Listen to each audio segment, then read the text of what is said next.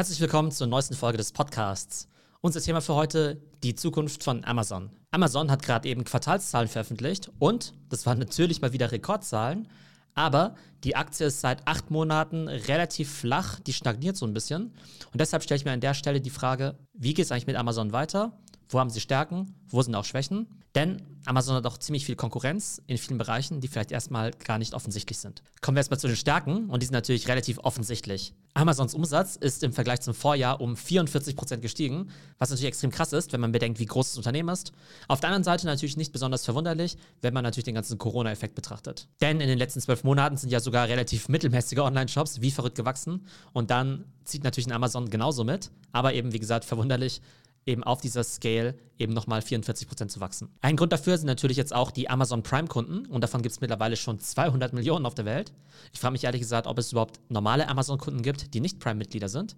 Aber klar ist natürlich, Prime-Kunden machen viel mehr Umsatz und dieser Umsatz, der steigt eben auch mit der Zeit, weil die Leute mit der Zeit einfach sagen, hey, ich kaufe jetzt eben einfach alles über Amazon Prime aber wie wir gleich sehen werden, gibt es auch einige Kategorien, wo Amazon relativ schlecht aufgestellt ist. Eine große Wachstumsstory von Amazon ist natürlich nach wie vor Amazon Web Services oder AWS, deren Cloud-Geschäft. Und das profitiert natürlich allgemein von der Digitalisierung und auch von der Corona-Phase, weil alle Unternehmen natürlich jetzt noch stärker ihr Business in die Cloud verlagern und auch Konsumenten natürlich immer mehr Cloud-Services nutzen und dementsprechend fallen die Rechnungen für AWS jeden Monat höher und höher aus. Und insgesamt ist der Bereich letztes Jahr um 32 Prozent gewachsen.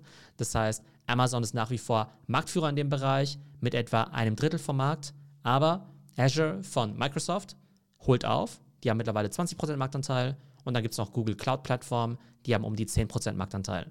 Aber die Story von Amazon Web Services war und ist ja, dass es eben nur ein kleiner Teil vom Amazon Gesamtumsatz ist, aber ein riesiger Teil der Profitabilität, weil natürlich Cloud Services viel besser skalieren und viel profitabler sind, als irgendwelche Pakete von A nach B zu schicken. Das Cloud-Geschäft war also schon immer der gar nicht mehr so Hidden Champion in diesem ganzen Amazon-Imperium, aber in den letzten Jahren haben sie quasi still und heimlich noch ein neues Kronjuwel aufgebaut, nämlich das ganze Advertising-Geschäft. Ihr wisst ja, wenn ihr bei Amazon nach irgendwelchen Produkten sucht, dann poppen dann eben oben und rechts irgendwelche Sponsored Posts auf. Also ziemlich analog zu Google eigentlich.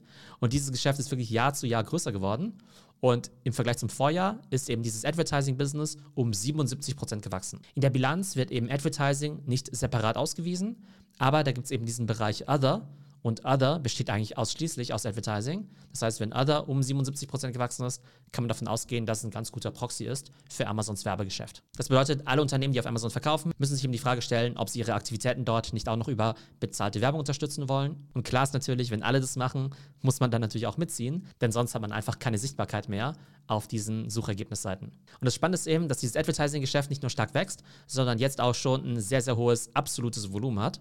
Und zwar lag das im letzten Quartal bei etwa 7 Milliarden Dollar, was ungefähr schon so groß ist wie YouTube oder Instagram, was halt Wahnsinn ist, weil Amazon das ja einfach so nebenbei macht und das logischerweise ja das Hauptbusiness ist von YouTube und Instagram. Also so viel erstmal zu den Stärken von Amazon. Also starkes Gesamtwachstum plus 44 Prozent, 200 Millionen Amazon Prime-Kunden, Cloud-Business nach wie vor sehr stark mit 32 Prozent Wachstum und das Advertising-Business ist der neue Rising Star mit 77 Prozent Wachstum. Aber kommen wir mal zu den Schwächen von Amazon. Im E-Commerce-Bereich würde ich halt sagen, dass Amazon natürlich super gut funktioniert, sehr effizient ist, aber eben wirklich für die alte Welt des E-Commerce steht. Also E-Commerce 1.0, wie ich immer sage. Und E-Commerce 1.0 ist eben super effizient, erfüllt seinen Zweck. Ich suche nach irgendwas, kriege ein Ergebnis, mache einen schnellen Checkout, alles prima. Das Ganze ist aber ziemlich wenig inspirierend. Also man kriegt jetzt nicht unbedingt Lust auf Shopping, man kriegt auch nicht unbedingt neue Ideen. Und deshalb ist Amazon aus meiner Sicht gerade in den Bereichen Fashion und Lifestyle relativ schlecht aufgestellt. Und wie ihr ja wisst, bin ich ja ein Riesenfan von Social Commerce, was ja in China schon riesig ist. Und aus meiner Sicht relativ naheliegend, dass Social Commerce eben auch bald zu uns in den Westen kommt. Das bedeutet also die Kombination aus Inspiration und Transaktion. Und beim Inspirationspart ist Amazon eben relativ schlecht aufgestellt. Und deshalb glaube ich, dass diese ganze Social Commerce Revolution an Amazon vielleicht sogar komplett vorbeigehen könnte. Der nächste Bereich, in dem ich Amazon jetzt nicht so stark sehe, ist der ganze Supermarkt- und Grocery-Delivery-Bereich. Klar, Amazon Fresh ist natürlich jetzt super stark gewachsen im letzten Jahr, weil viele Leute zum ersten Mal wegen Corona natürlich jetzt online Lebensmittel bestellt haben. Aber ich finde es so wahnsinnig innovativ ist das Ganze irgendwie noch nicht. Wenn man da eben nach China schaut, welche Services es da gibt, oder jetzt eben auch in den USA, da gibt es ja Services wie Instacart, DoorDash, Uber spielt da eben auch mit. Und dann natürlich auch eine Firma wie GoPuff, die halt diese super schnelle Delivery eben erfunden haben. Und GoPuff ist ja auch das Vorbild von diesen ganzen Gorillas und Flinks dieser Welt. Und da habe ich den Eindruck, dass Amazon da irgendwie relativ langsam ist, relativ wenig innovativ ist, eben auch diese super schnelle Lieferung eben zum Teil gar nicht anbietet. Auch im Bereich Food Delivery wäre ja auch noch ein bisschen Potenzial. Von daher frage ich mich, ob Amazon eben diese Services einfach nicht aufbauen möchte, weil sie irgendwie sagen, okay, wir haben irgendwie 100 andere Sachen zu tun, die vielleicht aus unserer Sicht profitabler sind. Oder ob sie sagen, naja, wir schauen uns mal an, wer von diesen ganzen Startups das Rennen macht und wir kaufen die dann eben einfach. Aber solche Firmen zu kaufen wird eben auch immer schwieriger. Denn Amazons größte Transaktion der Vergangenheit war ja Whole Foods damals mit etwa 15 Milliarden. Das war ja damals so eine wahnsinnig große Summe. Aber wenn wir uns jetzt eben anschauen, dass solche Firmen wie DoorDash jetzt eben schon an der Börse sind und eben schon 50, 60 Milliarden wert sind oder selbst eben Startups wie Gorillas jetzt eben schon mit ein paar Milliarden bewertet werden, obwohl die noch ganz am Anfang stehen, ne, da kann man eben schon sehen, dass solche Akquisitionen immer teurer werden. Also aus meiner Sicht Amazon da relativ schwach aufgestellt. Der dritte Bereich von Amazon, den ich jetzt nicht ganz so stark sehe, sind deren Medienangebote. Innerhalb von Amazon Prime kriegst du Amazon Prime Video, Amazon Prime Music und ich finde diesen fein, ich finde diesen okay. Aber ich weiß jetzt nicht, wie viele Leute dafür jetzt Geld bezahlen würden, wenn es jetzt eben nicht im Paket mit enthalten wäre.